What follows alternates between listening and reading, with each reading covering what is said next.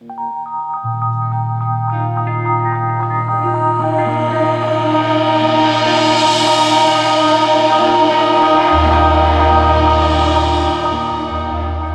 so begin en deur te vra almal wat hier so is, wie hou van vakansie? Ek dink dis dis 'n moeilike vraag om te vra. Wie kort 'n vakansie? Nou ek ek hoor so as as dit kom hier so by Augustus se kant, wel hierdie jaar het dit al begin by ek dink Maart, toe begin mense sê, "Sjof, ons kort 'n vakansie of ons sien uit na 2018." Ehm um, so ek hoor hoe mense kom op 'n punt waar hulle sê hierdie is 'n moeilike jaar.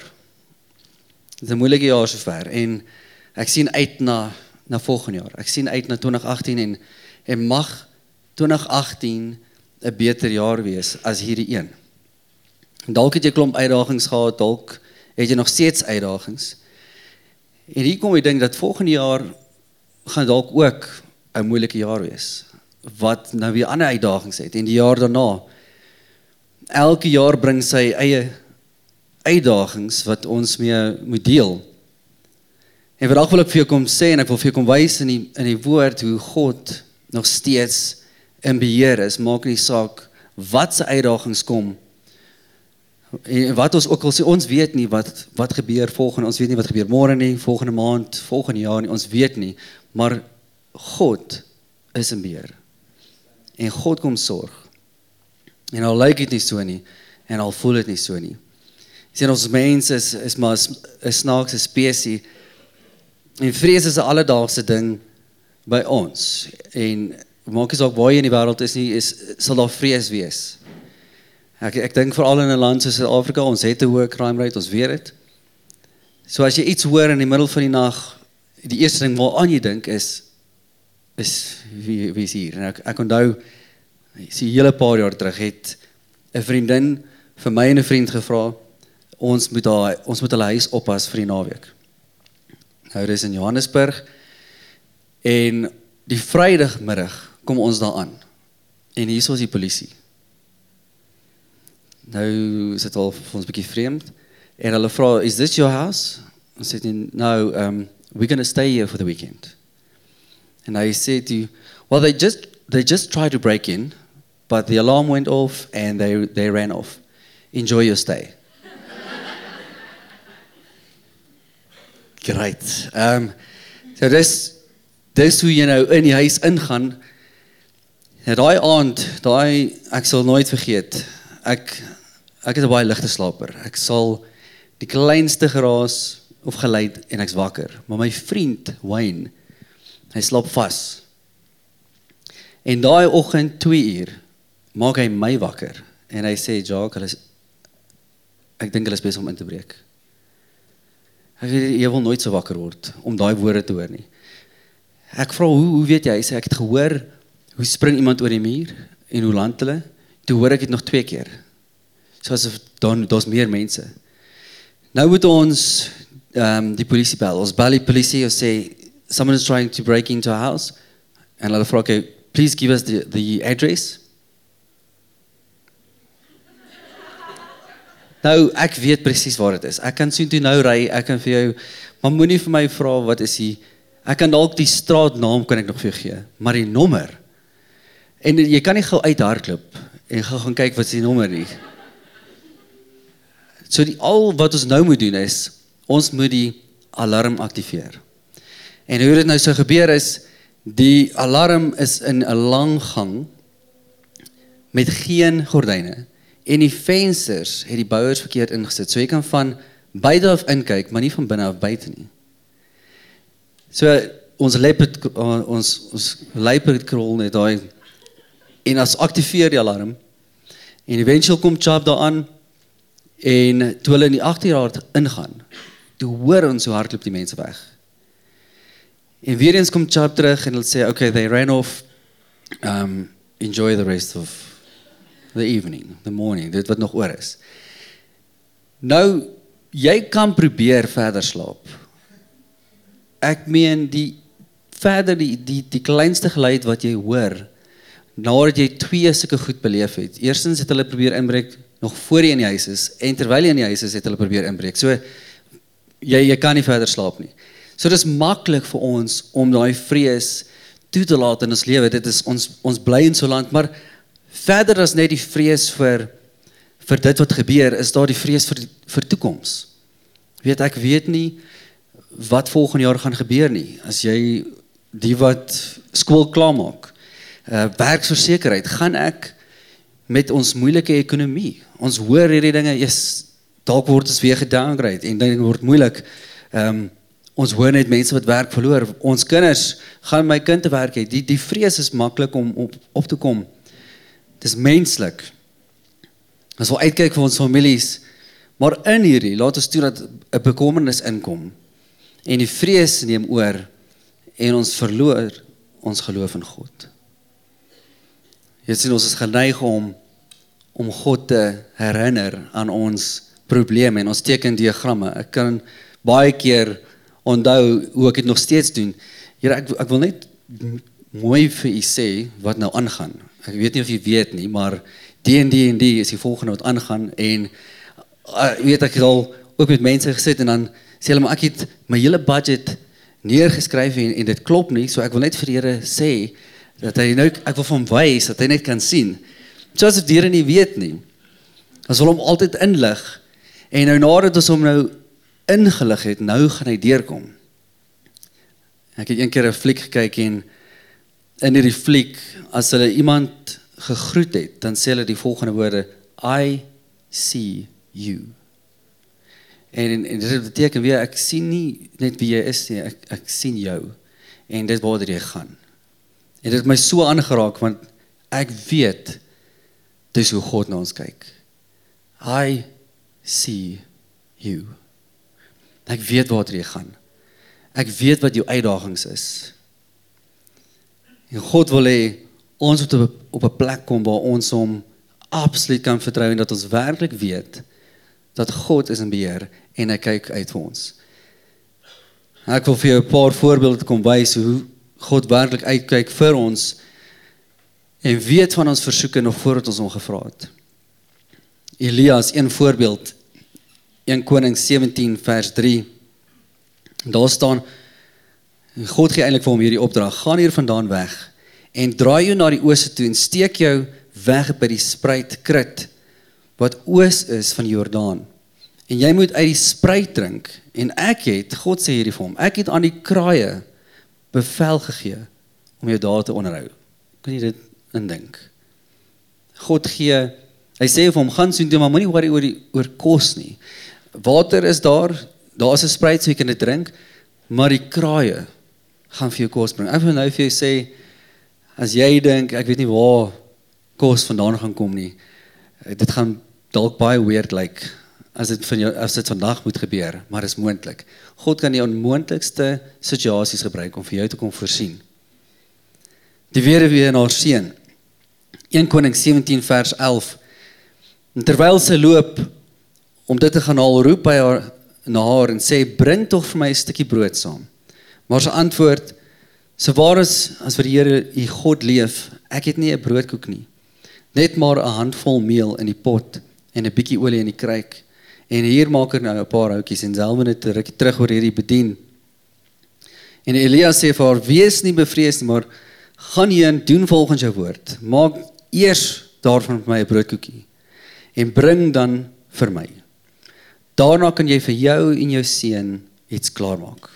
Want so sê die Here, die God van Israel: Die meel in die pot sal nie opraak nie en die olie in die kruik sal nie minder word nie tot op die dag dat die Here reën op die aarde sal gee. Die Here kom voorsien vir haar. Al was daar 'n bietjie vir haar oor en sy gedink het hierdie is die laaste. Ons gaan nou hierdie gebruik en dan is dit klaar. Hierdie is die laaste bietjie geld wat ons het, dan is dan is dit klaar.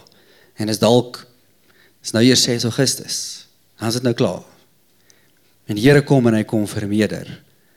In 'n situasie wat sy dink ons ons gaan nie meer kan nie.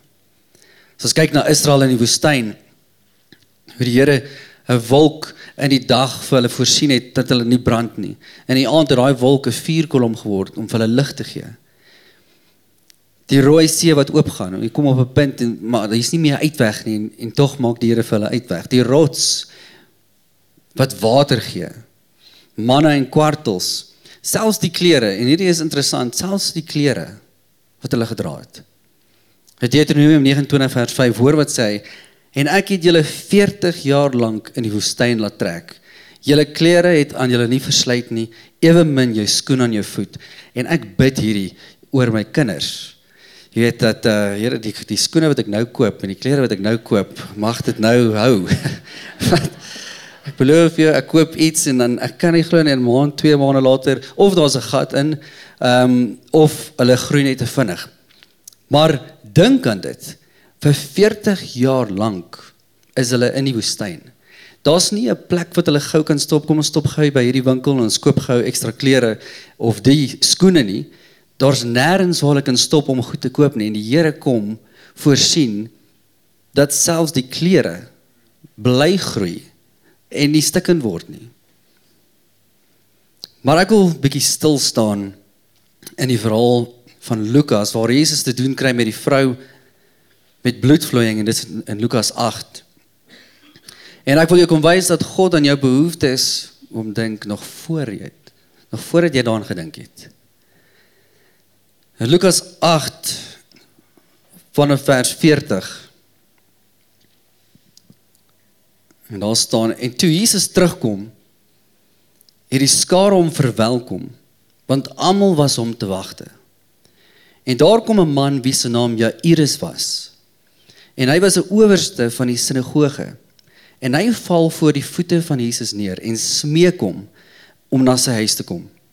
Want sy enigste dogter van omtrent 12 jaar het op sterwe gelê. En terwyl hy gaan, het die skare hom verdring, so 4000 mans. Nou, hulle het altyd net die mans getel, so met die vrouens en die kinders is dit omtrent so 12000.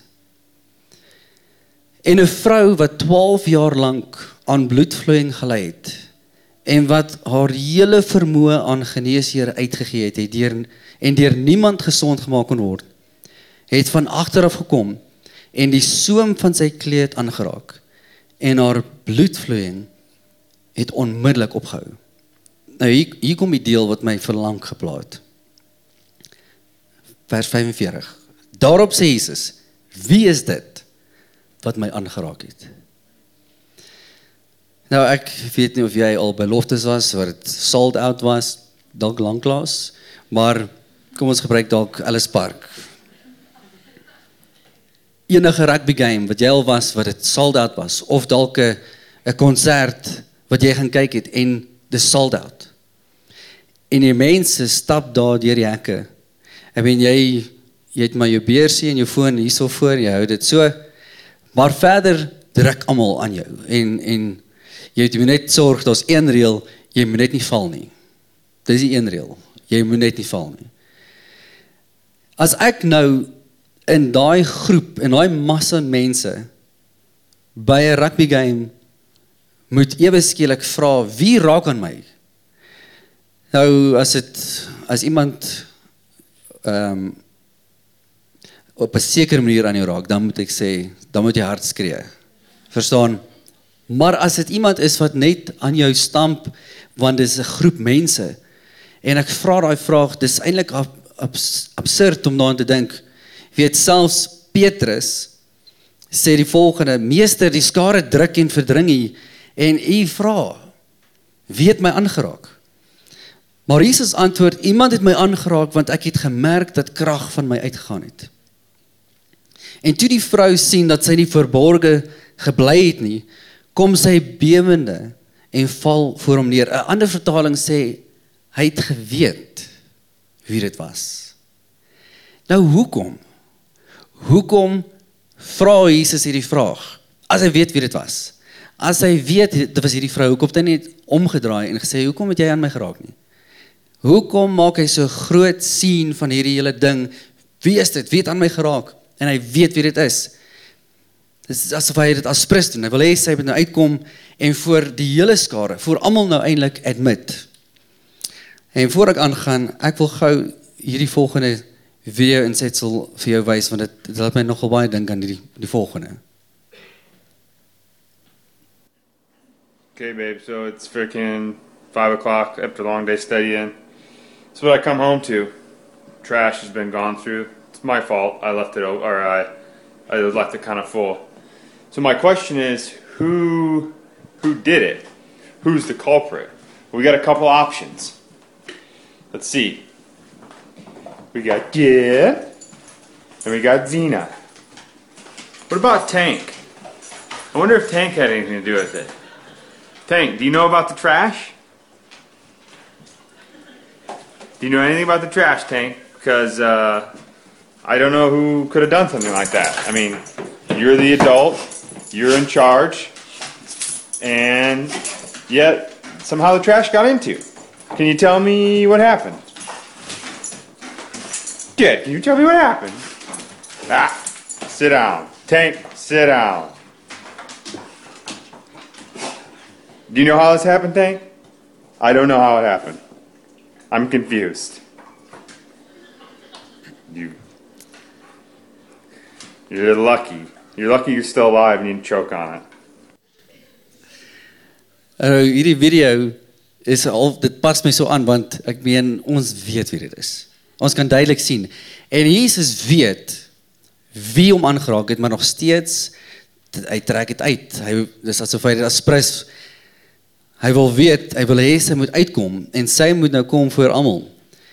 En dit gaan verder en en sê en sy vertel hom voor die hele volk om watter rede sy hom aangeraak het en hoe sy onmiddellik gesond geword het. En hy sê vir haar: "Hou goeie moed dogter. Jou geloof het jou gered. Gaan in vrede." Nou ek moet bietjie agtergrond kom skets rondom Joodse wetgewing. Wanneer 'n vrou gelei het aan bloedvloeiing en en dis men, om uh, wanneer 'n vrou menstrueer was sy vir daai week onrein en die volgende week. Dis vir die wetgewing sê, sy was onrein vir daai week tydens menstruasie was sy onrein en die week daarna. En alles en almal wat sy aangeraak het in daai tyd was dan onrein. Jy sien en hier maak Jesus so groot sien oor dit. Hy want hy wil hê sy moet voor almal, almal wat nou daar staan, moet sy sê wat is haar kondisie? Sy is eintlik in die tydperk wat sy onrein is. Onthou sy het die woord sê al vir 12 jaar, kan jy dit dink? Vir 12 jaar lank is sy in in daai situasie wat sy eintlik onrein is vir 12 jaar lank. Sy mag aan niemand raak nie. Sy mag aan niks raak nie. So sy is sy is die outcast. Sy word reject. En sy kom en sy kom op hierdie punt en sy raak Jesus aan. Maar wat is nou die gevolg? Jesus is nou ook onrein. Hy wou gehad het die skare moet hierdie hoor. Hoekom? Want was Jesus op pad. Ons lees gou weer. Ek gou teruggaan in die begin. En toe Jesus terugkom met die skare om verwelkom, want almal was om te wagte en daar kom 'n man wie se naam Jairus was. En hy was die owerste van die sinagoge en hy val voor die voete van Jesus neer en smeek hom om na sy huis te kom want sy enigste dogter was siek. Jesus maak hierdie groot sien en sê vir haar jy moet sê wat is jou kondisie en jy het my nou aangeraak. Vers 49 terwyl hy nog spreek kom daar iemand van die owerste van die sinagoge se huis en sê vir hom u dogter is dood moenie die meester lastig die die meester lastig val nie. Maar toe Jesus dit hoor, antwoord hy hom sê moenie vrees nie. Glo net en sy sal gered word. En toe hy huis inkom, het niemand het hy niemand toegelaat om in te gaan nie behalwe Petrus en Jakobus, Johannes en die vader en moeder van die meisie. Weereens is hierdie baie belangrik.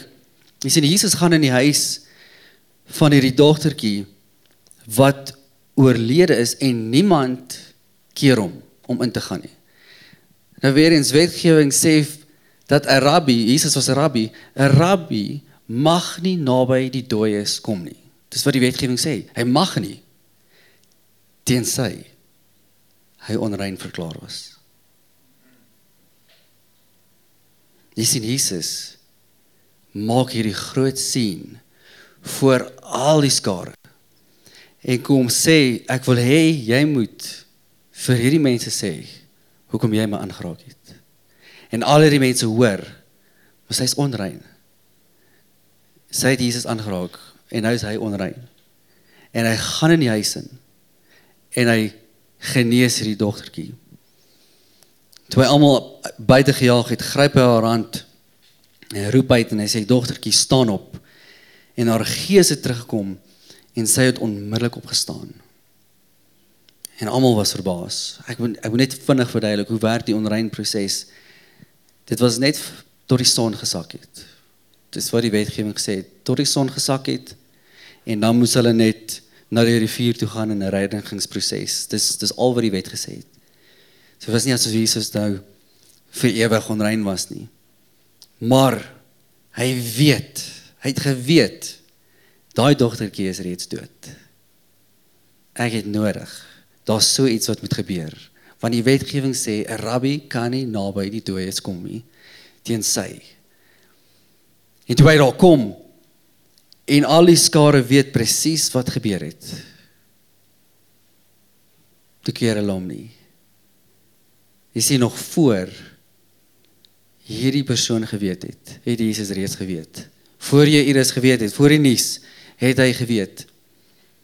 Nou wil vir kom sê dat Jesus weet presies wat is die volgende stap. God kom weet presies wat is die volgende stap wat gebeur.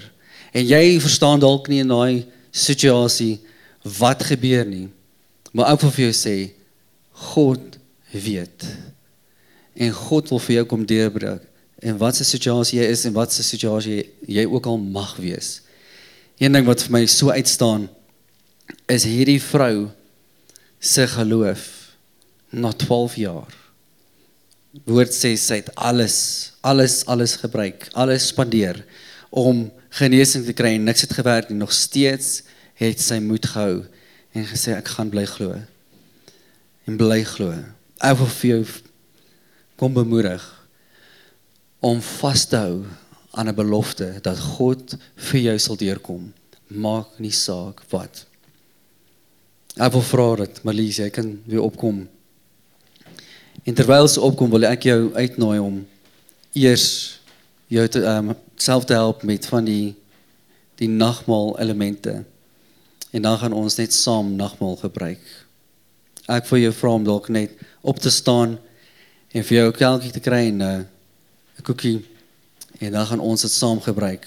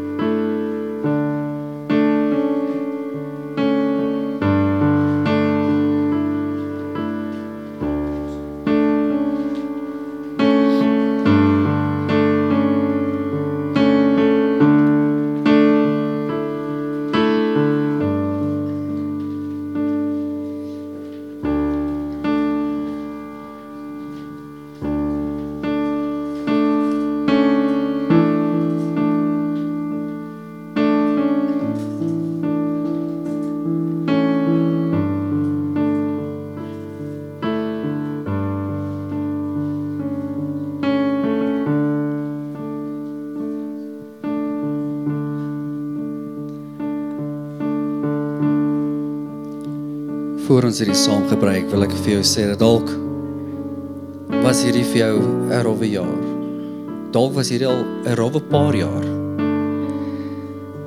Maar God wil nie jy moet toelaat dat vrees of bekommernis jou lewe oorneem. Dit gaan ons niks help. Matteus 6 vers 31 sê Jesus, daarom moet julle nie kwel en sê wat sal ons eet of wat sal ons drink? Wat sal ons aantrek nie? Want na al hierdie dinge soek die heidene. Want julle hemelse Vader weet dat julle al hierdie dinge nodig het.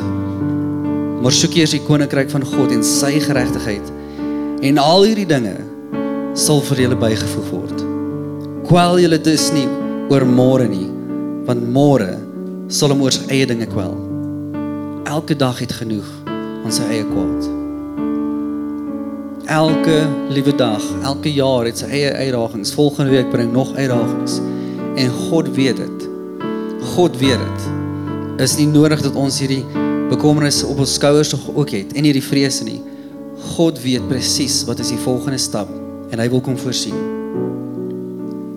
Wanneer ons hierdie die nagmaal saamneem, kom sê Jesus, ek sluit 'n nuwe verbond met julle. En ek ek wil stil staan net voor ons hierdie gebruik by wat 'n verbond beteken. In die Bybelse tyd as hulle 'n verbond gesluit het, het 'n verbond beteken wat myne is, is joune. En wat joune is, is myne. En Christus kom sluit hierdie verbond met ons en sê alles wat myne is. Sy woord sê die engel sê he owns the all the kettles on the hill. Die God van die heelal kom sluit 'n verbond met jou en sê alles wat myne is is joune. Moet jouself nie bekommer oor môre nie. So wanneer ons hierdie gebruik, kom ons dink aan die verbond wat God met ons gesluit het.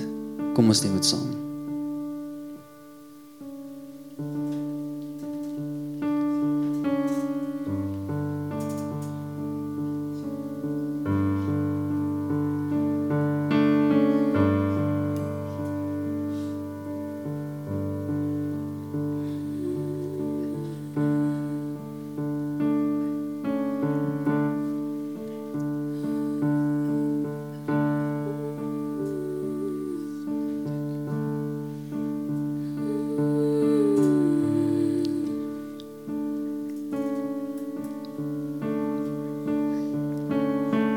Here sê kom kom sê vandag vir jou I see you. Ek sien jou. Ek weet presies wat aangaan in jou lewe. Ek weet van die finansies. Jy het nie nodig om my diagramme te trek nie. Ek weet van die probleme. Ek weet wat môre gaan gebeur volgende week. Ek is die God van die heelal. En nog voordat jy gedink het daaraan of gevra het, weet ek. Ek ervaar net ek wil baie graag bid dat jy meer geloof kry en die woord sê dat Jesus is die enigste een wat ons geloof meer maak.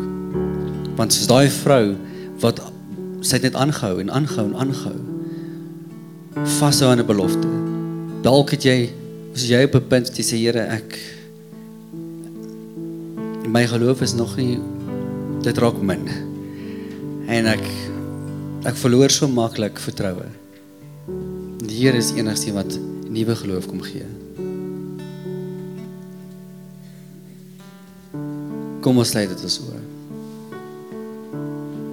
En as jy hier is volgend en jy sê my my geloof is nie op daai plek. Ek ek wankel en Here ek sukkel om U te vertrou.